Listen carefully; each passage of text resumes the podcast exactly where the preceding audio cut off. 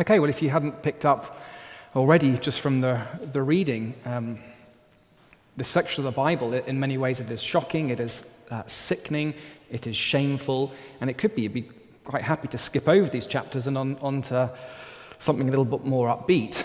Um, but we, we mustn't do that, not least because chapter 13 is just as shocking, so let's leave that for next week.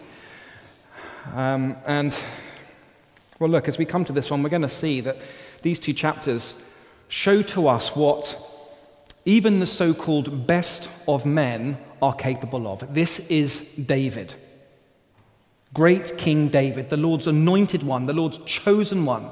Just been given these marvelous promises to him from the Lord last week in 2 Samuel. This is, this is the man after God's own heart, as he's described in the New Testament, Acts 13. And yet, the evil that David commits in this section of the Bible towards Bathsheba, towards Uriah, and let's be absolutely clear, it is evil. Chapter 12, verse 9. That is the word used here to describe David's uh, actions. Evil. Shocking that God's king would, well, the abuse of power, the lust, the deception, the betrayal, the murder, it is shocking that God's king acts like this. And I want to suggest to you that it is very sobering because if this is how David acts, David who wrote many of the Psalms, David who is a man after the Lord's heart, if this is what he is capable of, then what does that say about you and me? And what, what each of us are capable of. So, you know, if you're still a bit drowsy after lunch this afternoon, let me encourage you guys to wake off, shake it off. My hope and prayer is that none of us miss the key lessons that God has for us today. What I'm going to do is I'm going to take us through the whole section in one go, a little bit different to normal. I'll make some explanatory comments along the way, one or two applications to us, but hold off the three main applications until the second half, okay? So that's where we're going. So, page 314, chapter 11, verse 1, this is where the story, story starts. And right away, we see that something is off. We're alerted straight away that something is not right. Because in the spring, at the time when kings go off to war, David sent Joab out with the king's men and the whole Israelite army. They destroyed the Ammonites and besieged Rabbah, but David remained in Jerusalem. David's the king. Kings go off to war. He's meant to lead his people, lead his army into battle, not remain in Jerusalem. David, as the king, is meant to defend his people. David is meant to crush their oppressors, not become an oppressor, as he does in verses 2 to 5. One evening, David got up from his bed and walked around on the roof of the palace. From the roof, he saw a woman washing. The woman was very beautiful, and David sent someone to find out about her. The man said she's Bathsheba, the daughter of Eliam, and the wife of Uriah the Hittite. In other words, she's married David. She is completely off limits, David. Don't even think about going there, David, but David does go there, verse 4. Then David sent messages to get her in the original Hebrew, he took her. She came to him, and he slept with her. All it takes is four verses. Four cold, calculated verses. And suddenly, David has become just another fallen hero in the Bible story. Yet another leader who abuses his God given power to get his own way. And in this particular instance, to satisfy his sexual lust. Back in 2019, uh, a Twitter debate was sparked by Rachael Denhollander. She's the first woman to accuse Larry Nassar, the USA gymnastic doctor, of sexual assault. And the debate was sparked after she responded to a Gospel Coalition tweet. The tweet had said David fornicated, and she responded saying David raped. It's important we get that right. And it was an important debate um, at the time, given that Bathsheba has often been depicted in, by artists and in movies as being something of a conniving, cunning, seductress, um, bathing naked to deliberately tease and entice great King David into sin. And whilst it is true that there are examples of women acting like this in the Bible, Proverbs 1 to 9, Potiphar's wife with Joseph, do we see any inclination or hint of mention of that at all in the verses themselves? What do you say? Yes or no? No. Instead, let me draw out three things that we do see very clearly in the Bible text, and it's always the Bible text that we need to pay closest attention to with debates like this. First one, I've already mentioned in verse 4 He took her. Slightly ambiguous in the NIV version. The Hebrew is unambiguous. David is the subject of the sentence. This is something he is doing to Bathsheba. Number two, when Nathan, the prophet of God, brings the word of God to David, he uses this metaphor. How does he describe Bathsheba as this innocent ewe lamb? How is David described? As this rich man who steals the lamb, kills the lamb, and devours the lamb. You cannot escape the predatory language being used to describe David here. Third thing to notice from the Bible text is at the end of chapter 11, and we get God's assessment of it all, what are we told? But the thing David had done displeased the Lord. Chapter 12, verse 9 evil in his sight. Not the thing that David and Bathsheba had done, the thing that David had done. This is on him, the king, the one with all power the one who is meant to defend his people, not devour them. This is a heinous, evil abuse of power, and we need to see it in all its ugliness. And not say, you know, she should have just said no, as if she could when David sends all these messengers to get her. Well, she should have done a Daniel, resisted to the point of death, as if that would have made it any more consensual. Sex, death. What sort of choice is that? A heinous, evil abuse of power. And tragically, it's not the end of the matter. Because in verse 5, Bathsheba sends word to David, I'm pregnant. And then David goes on to this hasty cover up operation. In verses 6 to 9, David gets Uriah to come home from the battlefront because he hopes that he will sleep with Bathsheba. So Uriah will think that the baby is his. Uh, but that doesn't work because Uriah is so honorable that he can't imagine eating, drinking, and making love to his wife while the rest of his men are fighting on the battlefront.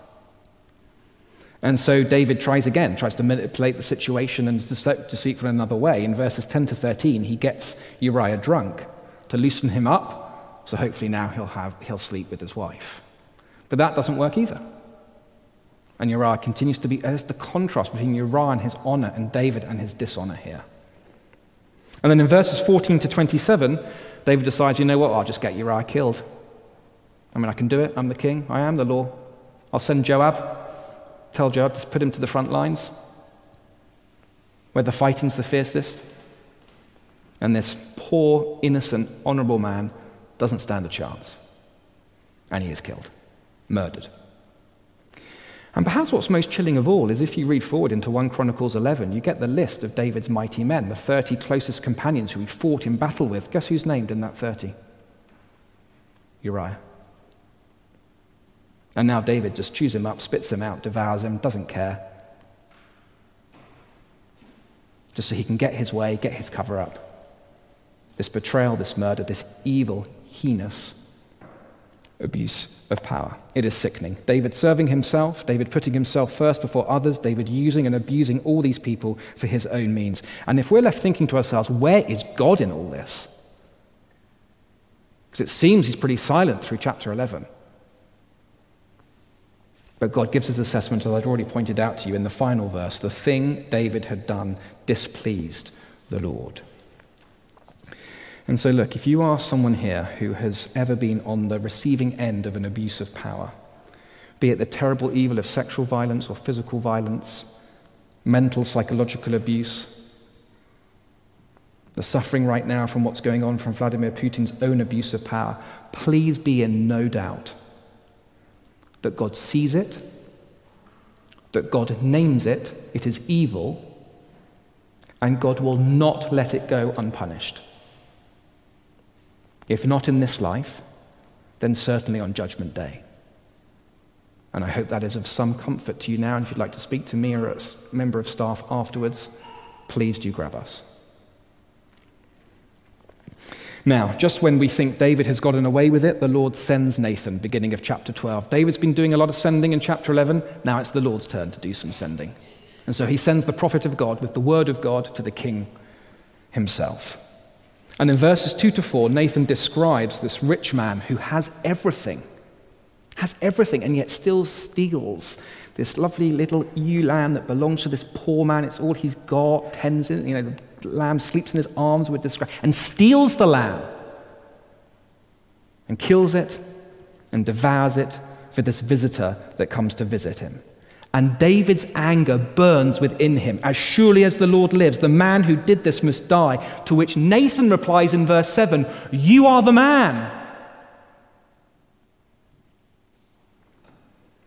And this is what the Lord says I gave you everything, David. Why did you despise the word of the Lord by doing what is evil in his eyes? Now, therefore, the sword will never depart from your house. Verse 11 Out of your own household, I'm going to bring calamity on you. There is always a consequence to sin. Then David said to Nathan, verse 12, I have sinned against the Lord.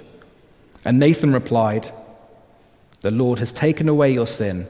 You are not going to die. I mean, there's so much in here, but why is it that David is still called in the New Testament a man after the Lord's heart, after the horrific sin that he commits here against Bathsheba and Uriah? I think it is because of his, his true, heartfelt, genuine repentance before the convicting word of God. Saul didn't do this. Disobeyed God's word, unrepentant, disobeyed, unrepentant, worse and worse. The prophet of God brings the word of God, and David, I have sinned against the Lord.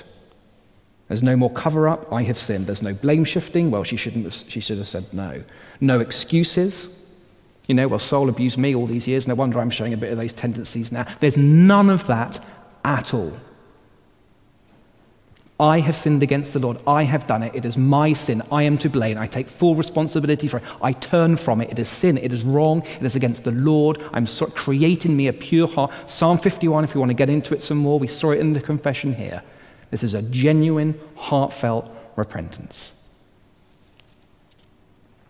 A man after the Lord's heart. And even though David has fallen so suddenly, so quickly, so awfully, do we see how quick the Lord is to forgive the moment anyone truly repents and turns back to Him? Even though David will still live with the consequences of his sin for the rest of his life. So that's the story. How do we apply all this to us today? Let me draw out three main applications for us. First, never underestimate your and my own propensity to fall as quickly and suddenly as David. You say, Mark, that's a little bit strong. I mean, that's David. That's not me. I'd never treat a woman like I would never murder something like that. The language here in this passage of David saw, she was beautiful, David took, it is language straight from the Garden of Eden. Saw, good, took. The power of sin, the way our hearts are so quickly twisted away from God and to ourselves and our own means and what we want. David couldn't escape the power of sin. We can't escape the power of sin. As the great hymn puts it, prone to wander, Lord, I feel it. Prone to leave the God I love.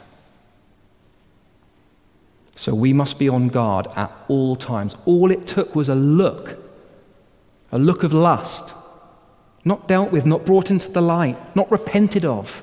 It's something we've seen hints of in through the stories he's taking other wives. And this, this seed of sin that's been allowed to germinate, and like a little acorn, this tiny little acorn can grow up to this huge, like massive oak tree. So the smallest of sins, left unchecked, not dealt with, not repented of, can lead to the worst of abuses.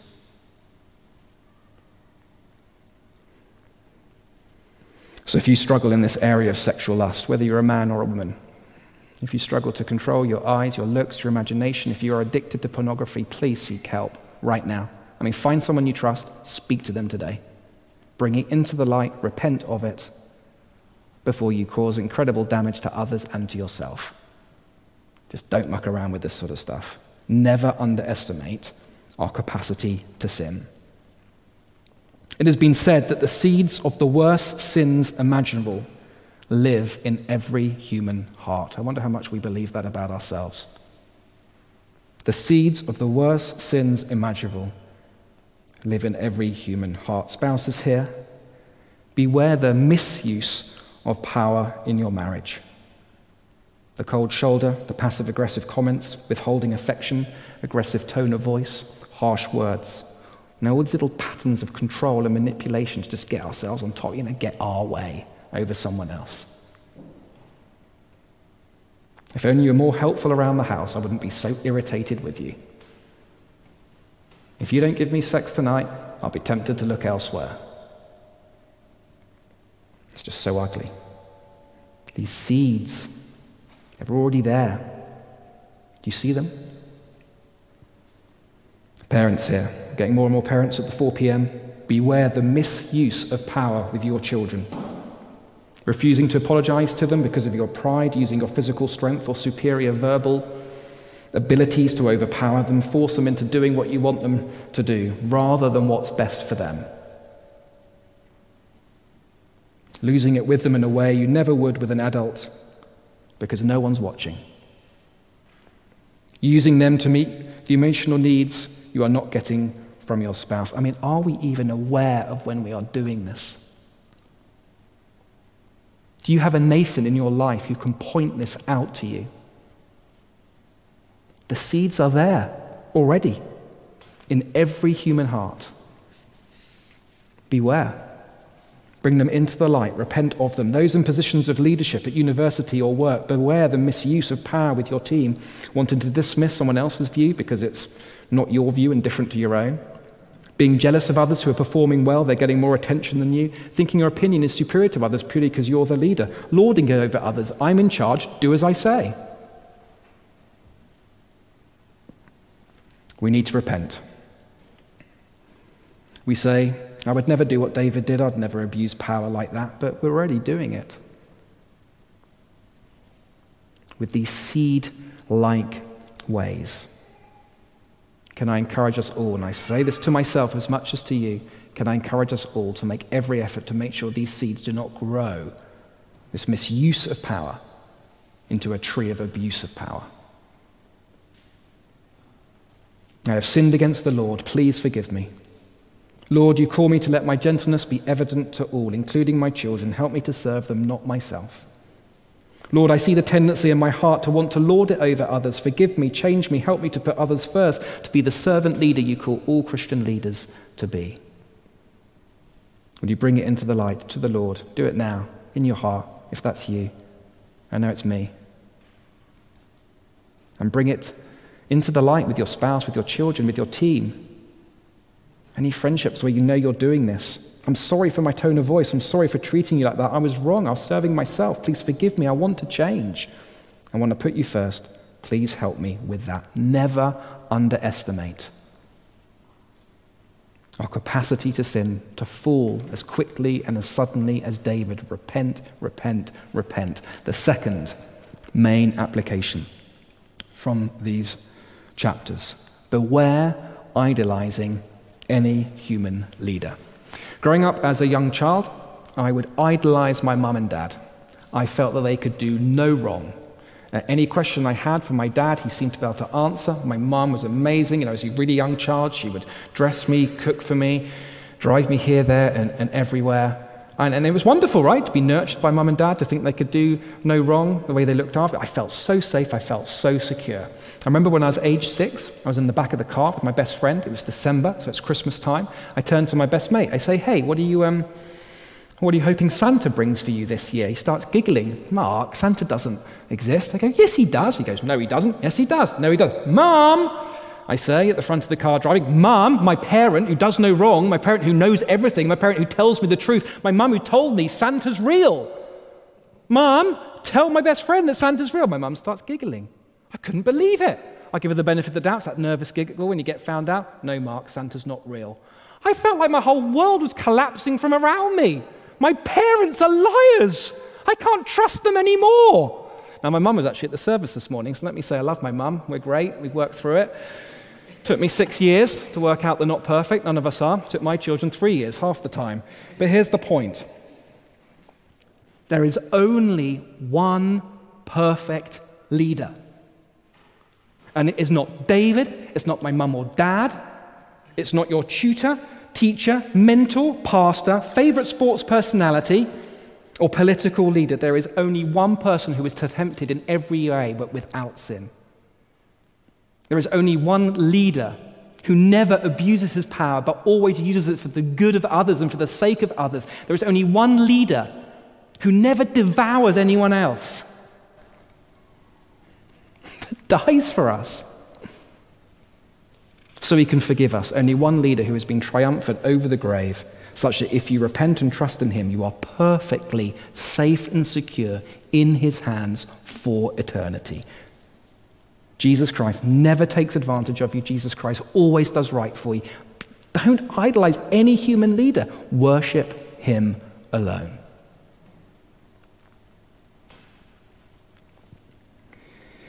I, I hope no one here idolizes me or Pete as leaders of the church. I'm sure you don't, but just in case. You should be. Thanks for laughing, that's good to know. You should be under no illusion as to what Pete or I are capable of if the sin in our hearts, the, the seeds there, if they are left unchecked, unnoticed, unrepented of, the damage that it could cause. Pete is moving on soon. That will leave me as the sole senior pastor more exposed, more pressure on me. Don't you dare idolize me. But please pray for me. Now, don't get me wrong. Church leaders are called to be above reproach, blameless, husband of one wife, good reputation with outsiders. I take that very seriously indeed. A day does not go past when I don't pray that I'll be the servant hearted leader that God calls all Christian leaders to be. But never think I'm sin proof. Never put me on a pedestal. Never think I'm not capable of doing what David did here if I am not daily repenting of the sin in my heart. So if that is a temptation for you, please speak to me afterwards. I would be only too happy to pop that balloon for you. You can just chat to Jo. She'll tell you how I lost it with her last night. Well, I was short with her last night, I won't exaggerate.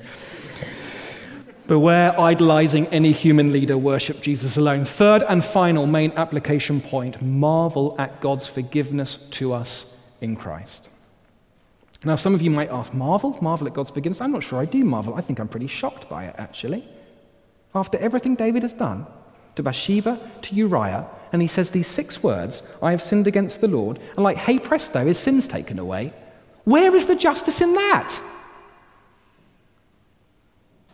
And it's a good question, and it's an important question. It's the one that the Bible is really keen to address, and ultimately it answers it on the cross as Jesus Christ pays the full punishment for all David's sin and all the sin of all those who truly repent and trust in him. There is no sweeping under the carpet of David's sin here. God bears the full penalty himself in his Son as Jesus Christ, the Lamb of God, takes away the sin of the world. Justice is done at huge cost to God himself. But do notice how freely and quickly God forgives David here, despite the cost. There's no, I'm going to let David stew for a while. He needs to learn a lesson. I'll, that'll do him some good. There's no reliving it over and over. There's no picking at the scab so the wounds can never heal. God freely and willingly forgives David's sin straight away. The moment he repents, the Lord has taken away your sin. I was reading some of Philip Yancey's What's So Amazing Grace uh, book this week. He quotes from Francois Mauriac's masterpiece, um, The Knot of Vipers. It's about this old man and woman, uh, man and wife, who have spent the last decades, decades of their marriage, sleeping down the hall from each other. Um, and a rift had opened up 30 years earlier over whether the husband had shown enough compassion uh, um, and care when their five year old daughter fell ill. And now, 30 years later, with it not being dealt with, not being resolved, neither of them willing to take the first step. Every night, the husband is waiting for the wife to approach him, but she never appears. Every night, she is lying awake, waiting for him to approach her, but he never appears. And neither will break this cycle that began years before. It is tragic because neither of them will forgive.